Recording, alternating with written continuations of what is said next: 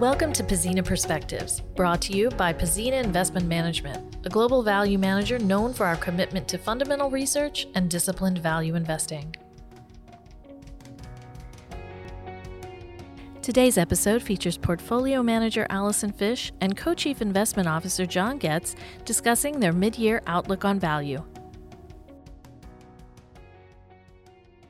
I'm Valerie Arnold, co head of North American distribution at Pzena Investment Management. I want to introduce you to my colleagues with me today. We are here with one of our senior portfolio managers, Allison Fish, and our co CIO, John Getz. This is our opportunity to provide you with an update on the opportunities we are seeing in value investing.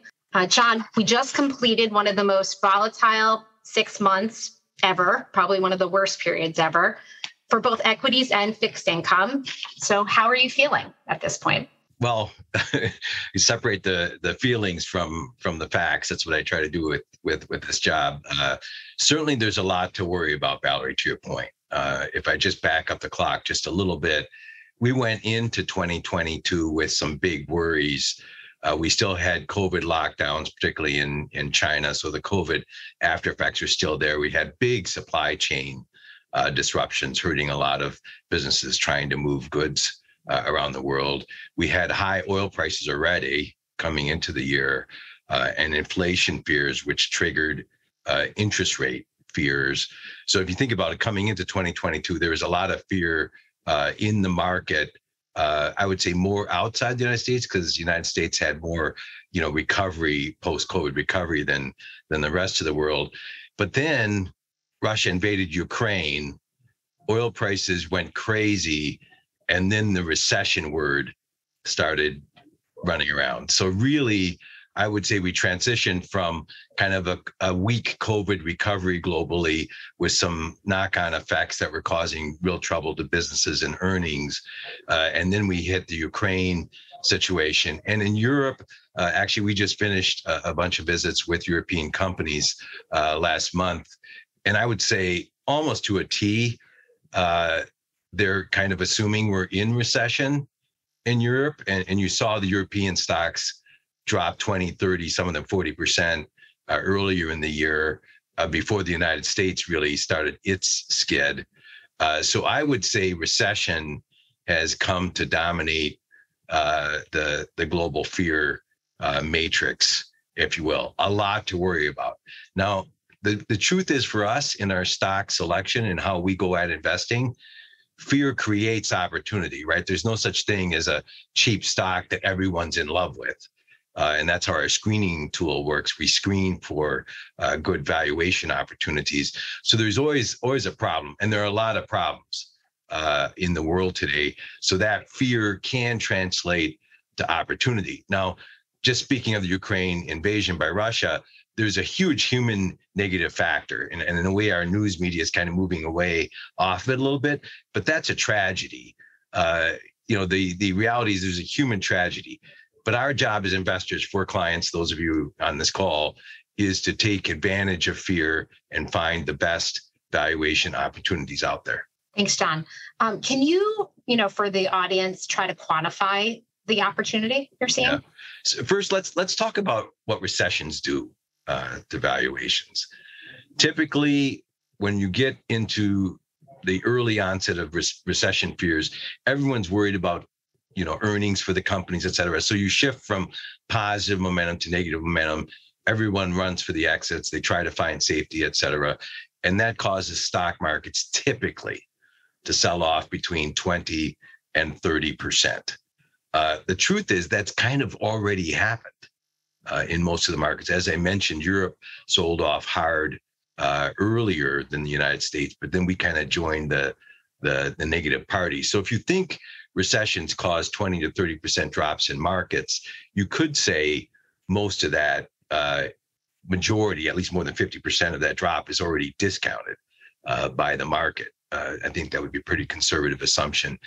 Normally, the second part of that is where we play, which is in value because value typically has some elements of cyclicality in terms of the businesses that you're invested in, maybe more related uh, to the to the economy. typically value underperforms just going into a recession as you anticipated value underperforms and then on the other side that that alpha shows up uh, for value as a style interestingly valerie this time it didn't happen that way right because the, the multiples were so stretched for the market as a whole value is actually outperformed coming into this recession it doesn't mean it's performing well we have many many stocks in the value landscape that are down 30 some of them 40%. So it's not like value is is is doing really really well. It's just that the market did worse this time, and I think that's mostly a valuation point. Uh, so on the point of recession, I think the good news is there, there's quite a bit discounted. But I think that begs the question: Well, where are valuations? And that's what your question really is, Valerie, which is where are we in terms of uh, valuation opportunities? Uh, first of all, let me just preface this by saying we had been saying for some time that if you looked at how value trailed the broader indices globally over the last 10 years, part of that was multiples and, and what happened to multiples. Basically, because of low interest rates, interest rates approaching zero globally, uh, certainly after inflation, in some places it was negative, including the United States. What happened was we had a valuation spike uh, where multiples kept expanding for a portion of the market. I like to say that in deep value, uh, we didn't get the memo that our multiples are supposed to go up, and our, most most of the multiples for things we were buying around the world actually went down. Uh, you know, uh, certainly during COVID, they went down. So, uh, interesting phenomenon. So, where are we? I thought the one thing I wanted to show this audience is is how we're looking at valuations uh, between value between the cheapest stocks in the world and the most expensive stocks in the world. The way we look at it is what are you paying for future earnings? Now, we say future, the way our models work is it's always five years from now. There's always obviously a little bit of earnings gain in that. Uh, so these are not current PE multiples. These are multiples of future cash flow and earnings you should see uh, for companies, you know, five years from now. But when you look at that, where we are today, there's a big spread between what you're paying for the loved and the unloved. Uh, the unloved are the cheaper stocks. We call them cheap here. This would be our cheapest quintile. What we're paying today is just a little over five times the future earnings power. And if you look at the 71 year average, my point on multiples is we're actually paying a little lower multiple today than we have on average for, for cheaper earnings over the last 71 years, which is kind of amazing, right? Because we all think of multiples being high. So the percent of time that that that stocks are cheaper than this uh, is only 10% uh, of the time, actually, if you look back over the last uh, 71 years, which is which is interesting. Now we're going into recession, and and recession is discounted. That's the point I made earlier, and stocks are cheaper right at the onset of recession. So we should be at a cheap time, and we are at a cheap time uh, for for our cheapest quintile. The expensive stocks, I call them the loved stocks of the world, have gotten beaten up, and everyone says, "Wow, you know, I should be looking for the beaten up high flyers, not the beaten up value." But that that multiple accretion over the last ten years was so big that despite the retrenchment, we would say if you were looking at an estimate of earnings five years from now for the most loved, this is the most expensive stocks uh, okay, so I'm picking the top quintile here, that the 71 year average is around 36 times, we're still paying more than historic average. Now, you might say that's justified by interest rates because interest rates are still low, but 78% of the time, the expensive stocks would be uh, cheaper than this, actually, if you look back over a long term history. So when you then say, well, the net is the gap, the spread, we would say only 3% of the time are cheap stocks cheaper relative to the most expensive stocks.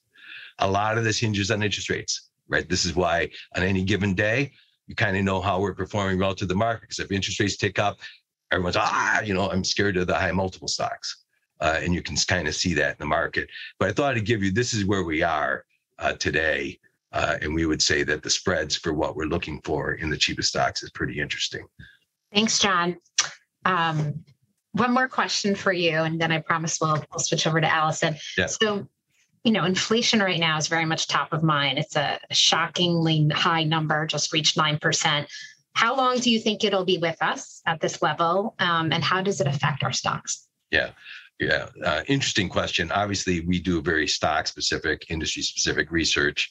So, at, at, a, at a company level, how inflation works its way through the system varies dramatically uh, from company to company.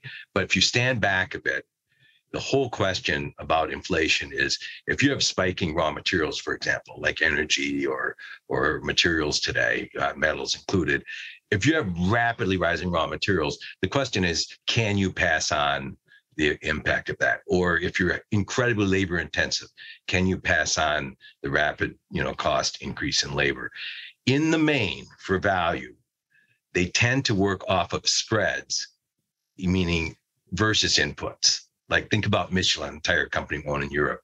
They have carbon black and natural rubber as big raw materials. When those go up they typically do price up for materials. So in that pass-through sense, what you'd see in the main is value type companies like Michelin are more likely to pass through inflation and get their returns back to where they were than the market on average. I'll put it the other way around. If a company doesn't price based upon inputs, meaning they just price to the value proposition to the customer, then when inflation hits, there's nothing to tell the customer about you're already pricing it for what the utility was. You can't just go to them and say, you know, I'm going to charge you twice as much for this drug, for example. So, so you know, it's it's it's an interesting uh, point in terms of how things pass through. Historically, value outperforms during inflation periods and underperforms during uh, deflation periods. Actually, that's been part of the last 10 years uh, in or, or, the last 20 years, I should say, is we had declining inflation to the point of deflation, and that's why the why the multiples went up for for for the for the growth companies and and down for value because people were afraid uh, of of these value oriented companies. Thanks, John. Allison, um, it was very surprising last quarter that China was the only up market in the second quarter. So, what's going on there? Is that a sign of improvement? Well, it's a sign of improvement relative to where things were, right? So it, to, to get excited about the second quarter is is a nice thing, but when you look at what's happened over the previous year plus uh, to Chinese equities, it's been extremely painful. You know, when you look at how emerging markets have performed relative developed markets, they're now at pretty much the cheapest relative valuation that we've seen since we launched our EM strategy. And China is a big part of that, right? Huge underperformance of the Chinese market in 2021. And to sort of sum it up, you know, two main fears. First, the sort of question of regulatory and government interference in businesses, you know, is there such a thing as private enterprise in China? You know, a real sort of existential question around the business model. Um, and then second, you know, the the effects of COVID on China. You know, if we roll back the clock to 2020, China was the success story, you know, sort of the first in, first out, you know, really got the economy moving again. But now, because of China's zero COVID policy, while the rest of the world is getting moving again, you know, John even mentioning we're off visiting companies again, uh, not in China. You know, China continues with these series of lockdowns, which is extremely painful um, for businesses. So the market has done terribly. Now, in the second quarter, we got some relief. You know, it's a little bit. I think that the valuations got too cheap to ignore for people. You know, sort of despite those two big risks moving in there. Um, in addition you know, in this environment where we are moving into this fear of global recession, China is one of the few spots in the world where it looks as though there is room in the policy to lower rates to sort of continue stimulating the, the economy and doing more things in addition to monetarily also on the fiscal side um, to help stimulate the economy whereas a, a, lot of the rest of the world sort of has its hands tied um, effectively in terms of being able to, to push the economy forward for us in our portfolios, China has been a huge opportunity recently. I mean, as as everyone on the call will know, we like to go where there's controversy and there's a lot of controversy in China these days. So we've been seeing more and more Chinese companies popping up in our first quintile. We've been slowly adding to our exposure, which has been underweight for quite some time. In fact, some of the people on the call today probably experienced screaming and yelling at us over the last several years as, as China was outperforming and we were so underweight. Um, that said, you know, if, if, we wouldn't have been owning the the companies that were the high flyers of China at that at that time at, anyway. But um, needless to say, it, it's been an interesting research area for us recently. Thanks, Allison. John, Europe has been hit really hard. Russia invading Ukraine has had a detrimental impact. The recession is very likely here, or maybe it's still coming.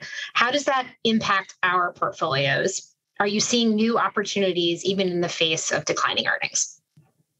Well, absolutely. In fact, in fact, it is the fear of declining earnings that, that drives stock prices down, right? So uh, the reality is the opportunities are only getting better as we sit here today.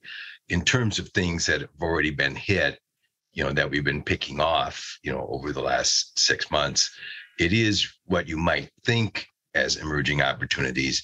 Good businesses where if if earnings uh, uncertainty rises, people bail out, but they're actually good businesses. You know, one of the things I like to say going into a recession, you don't have to go running for, for, for, the weaklings of the market. We're trying to buy good businesses at inexpensive prices.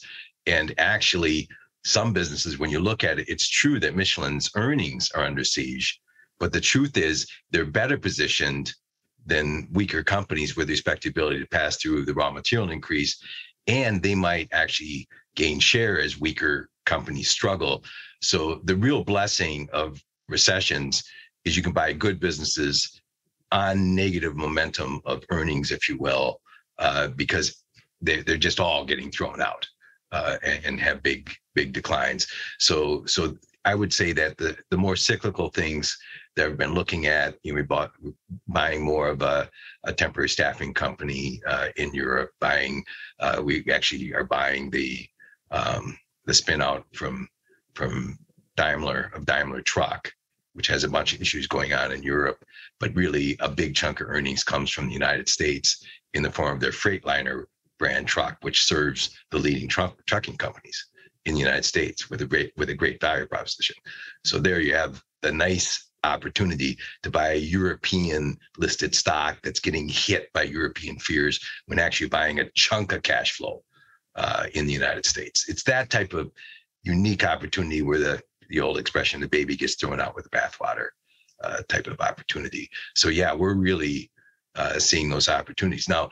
As Allison said, those things have been appearing in China too, right? In the big slowdown, and now they're starting to appear more readily uh, in the United States because we're joining the the ugly party is is the way I like to put it.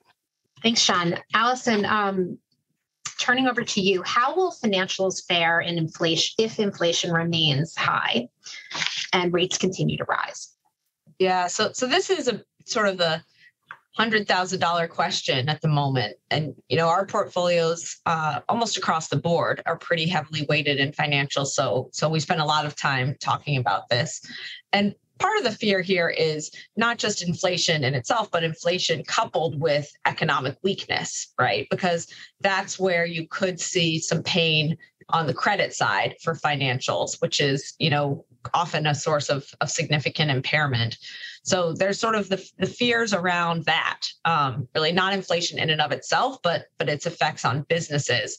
Um, but then on the flip side, you know, with the idea of rising rates, there there is a positive element to that as well in terms of the net interest margins of financials improving, you know, that have been so squeezed by the very low rate environment um, that we've lived through over the last decade and a half. So that sort of put some positive sentiment into the names. In fact, a, few of our best performers last quarter, um, Standard Chartered um, and CaixaBank in, in Spain, both are very um, interest rate sensitive. And so, you know, the idea of rates moving up caused those stocks to sort of already anticipate the positive momentum to their earnings and moving up on that anticipation. John, turning over to you. Um, with the markets collapse, some question whether it's time to head back into growth stocks.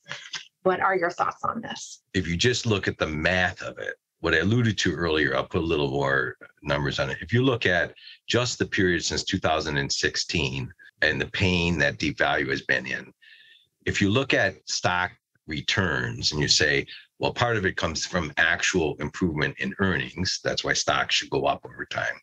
The other part is what's happening to the multiple. And if you just go back to the end of 16 until today, basically your return in the cheapest segment of the market where we play, the return is more than 100% earnings improvement, meaning the multiples you're paying for the earnings actually are lower today than they were at the end of 16. And, and that multiple contraction with this recent assault of recession fear is about a, a, a 25% hit, you, meaning the multiple is contracted.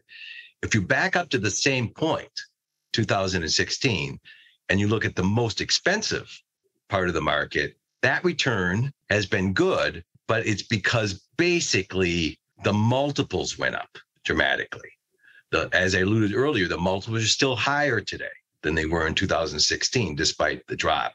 So at this endpoint, what you have is the total return that that you would have recorded in the stocks you own, including the drop here, right? Last last, uh, uh, last couple of quarters, in the most expensive quintile, it's still two thirds multiple up, two thirds is from the multiple being up. I would say, yeah, it's time to go back into the stocks that have the earnings to drive them forward, but not time to go into stocks where there are no earnings because the multiple is still high. I think it's very important at any time. Well, certainly to us because we're value people.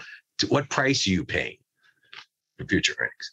That's our riddle. We want to underpay. I like to say grossly underpay, uh, which we see a good number of opportunities today to grossly underpay for good businesses changing direction a bit. So, Allison, I was curious to get your thoughts on whether you think ESG engagement with management really makes a difference um, and how does it help our process we think that that is the whole key to to effective esg investing the conversation around esg investing has has been basically focused i will say in the investment community broadly of buying the quote unquote good companies to our mind that is really not the way that that we should be going about things. And in fact, we've taken a look at that. You know, how how well do, does your portfolio perform if you only buy the good companies? Do you get any enhanced performance out of that? And the answer broadly is no.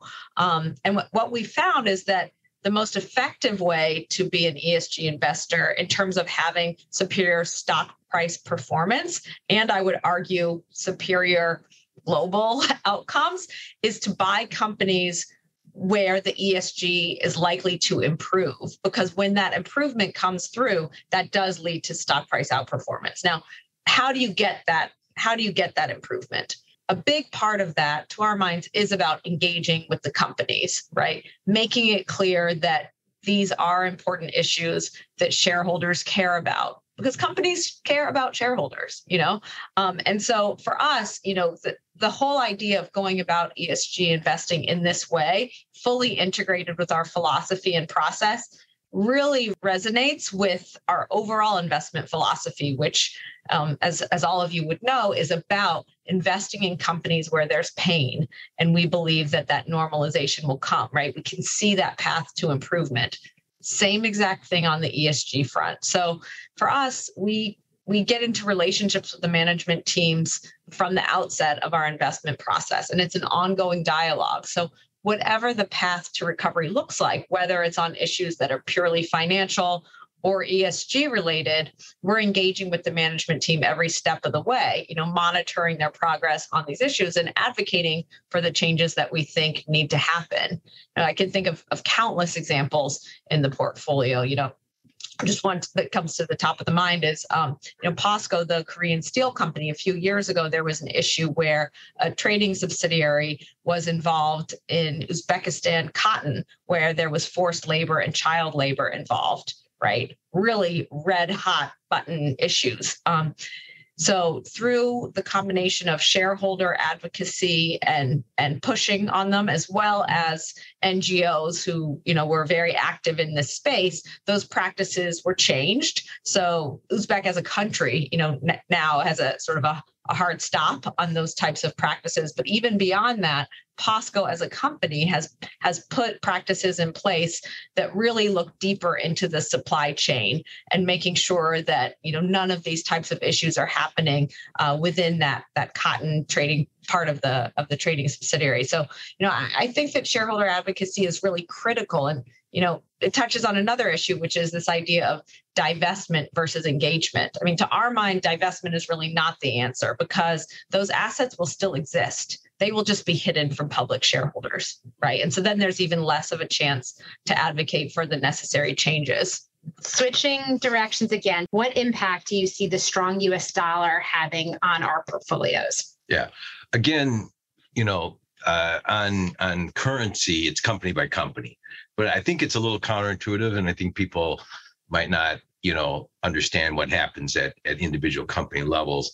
You know, I actually brought up Daimler Truck because I kind of had a you know purpose uh, method in my madness for that. It, it, the truth is is that if you have a European domiciled company listed in Germany or France, um, the truth is those U.S. dollar earnings just by translation are going up in value from a euro standpoint, right? With euro roughly at parity with the dollar, basically that Freightliner operation is going to look really, really good uh, from a European earnings standpoint. Now that's translation, uh, but nonetheless, I would say the U.S. companies will be translating back into U.S. financial statements weaker European currency, right? So it's an uh, even translations and that tailwind to European registered companies in terms of the optics of momentum which of course investors tend to worry about, uh, you know, on a short-term basis. So, so that's that's the overarching. But at the microeconomic level, which is where we do all our work, it's all about is this in your favor or not in your favor. So, for example, if you have some costs in Europe, uh, cash costs that are now cheaper and you're exporting to the United States, for example, the truth is you your competitive advantage has moved a little bit. You know, one of the big factors here is for the first time we have labor cost inflation around the world, even in Japan. So I, I, I keep reminding people that we haven't had real labor cost inflation since the 1980s, and you know, almost anywhere in the world to speak of. So the truth is, this is a big vector change. Well, if your if your labor costs are denominated in euros or Japanese yen, those costs are lower. So if you're competing in a global dollar price market, you actually have a slight shift of competitive advantage towards Europe and towards Japan, where you're dealing in you know global market that might be priced in in dollars.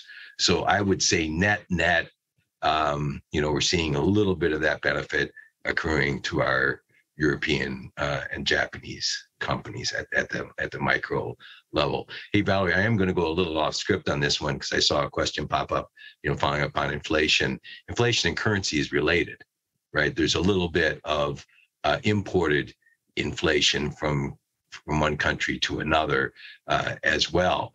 But the, the the number one period where value massively outperformed in inflation was actually the 73 to 82 period where oil prices spiked. If you look back at the history of outperformance of value, you would see that the highest inflation periods are the best for value outperformance. Now that was an oil shock. So obviously oil companies, if they were value companies, did really well because the oil price went up. But let's just back up from that effect for a second and understand why that would be true. A couple of things. One is uh, the inflation again was more easily passed through by companies that had to pass it through, meaning they they live hand to mouth on raw materials to to their end markets. But that that's that's just part of it. The bigger factor in that outperformance of value during the 73 to 82 period was actually the contraction of multiples as Volcker fought inflation and, and raised interest rates. So the truth is that the math of multiples really matters uh, to this equation. And during inflation periods and rising interest rates because of inflation, it's in essence a discount rate rise, which forces multiples down. And the higher your multiple is, the more it falls. That's just math. John, that's great. Thank you so much for weaving in some of uh, the audience's questions. Um, just as a reminder, if anyone else um, has some questions, you can um, type them in and we're happy to address them. Um, in the meantime, I just have one more for Allison. Uh, Allison, have you seen a significant change in the universe of cheap stocks? I know at any points of volatility in the market, um, you know, people come and, and want to know if we're seeing new opportunities. And so, are any of are any of those fallen angels starting to screen up as cheap? Yeah, yeah, great question. So when we look at the cheapest quintile in terms of, you know, our sort of hunting ground for new ideas, overall, the composition of it hasn't changed that much. You know, it's been really dominated by highly cyclical industries for quite some time. So we see a lot of financials, we see a lot of consumer discretionary. Um, in EM, we see a lot of tech. That's a, bit unique. We can spend some time on that if, if there's interest.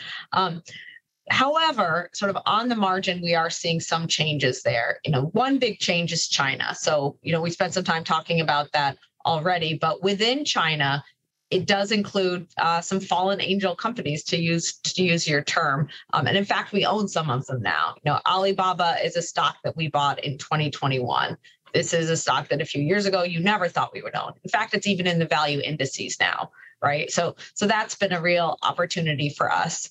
I would also say that the the inflationary pressures that John has spent um, some time talking about have kicked up some opportunities in industries and in geographies that we hadn't seen before. You know, companies in the consumer staples space. You know, companies in in countries, growthier countries that we that we hadn't been involved in before, where they're really getting squeezed on the cost side and have yet to push that through on pricing, has created some interesting uh, opportunities for us as well and I was going to say this anyway, Valerie, you know, in in in in a wrap up, but I'll just blurt it out here, which is we serve a very specific purpose of undervalued stocks that are in essence priced with a low multiple. That that's what we do for our clients all over the world. That hasn't worked. If you had told me when we started the firm 27 years ago that interest rates going to end 27 years from now at a negative level, and you guys are in a short duration value strategy, short duration relative to the market, I would say, wow, that's not going to be good. We might as well not start the firm. But you know, the truth is, we've survived and we've we've actually flourished. Uh, I feel very fortunate and blessed by that. Uh, but the reality is, if we're at the end of this this interest rate decline period, um, I think value definitely serves a real purpose, right, in in portfolios. The next one is if inflation or rate rate expectations have priced in, does picking stocks become less about growth versus value and more about EPS re- revisions? Yeah, you know, this is a this is an interesting one and it it really comes back to the way that we invest all the time, which is really about what do we expect from the companies that we own in terms of earnings. You know, if you look at sort of what drives the value cycle and and where we are and and why the positive part of the value cycle tends to last about 5 years, it's because the earnings momentum takes over, right? So so we're already seeing some of some compression in terms of valuation spreads. Uh, still a long way to go there. But beyond that, when you look at what really gives the value cycle legs, it's that the cheapest companies continue to see their operating margins expand and they continue to beat earnings expectations whereas the expensive companies don't have that dynamic. Now to be fair you know in a recession the, the cheap companies are hit harder right? They're the ones that see their operating margins collapse during the, the most painful point.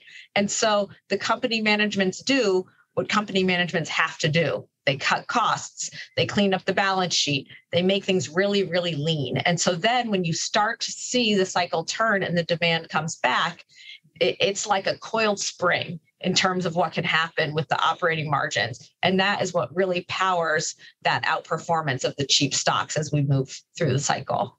Thanks, Allison. Are companies with large fixed assets better positioned to navigate inflationary times than asset light companies? Yeah, I think I think that gets to the core of how does pricing work, and and how does you know cash flow or earnings spread work, um, and if you think about it, a fixed asset company uh, that has high fixed assets, you could say is capital intensive, right? Uh, and that correlation, as soon as you go there, and you say the word capital intensive, you get more cyclical uh, elements, right? Because the more capital you have on your balance sheet, the more more a volume drop of recession hurts you, right? Because you have fixed assets and fixed costs associated with those assets.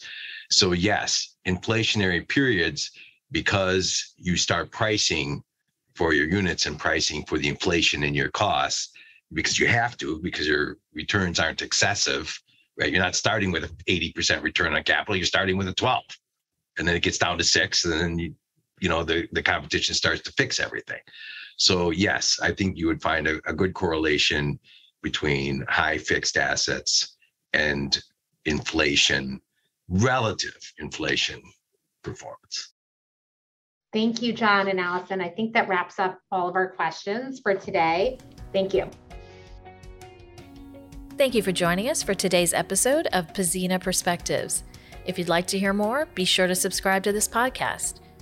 And for more insights on value investing, visit our website at www.pzena.com. That's www.pzena.com. You can also follow us on LinkedIn or Twitter.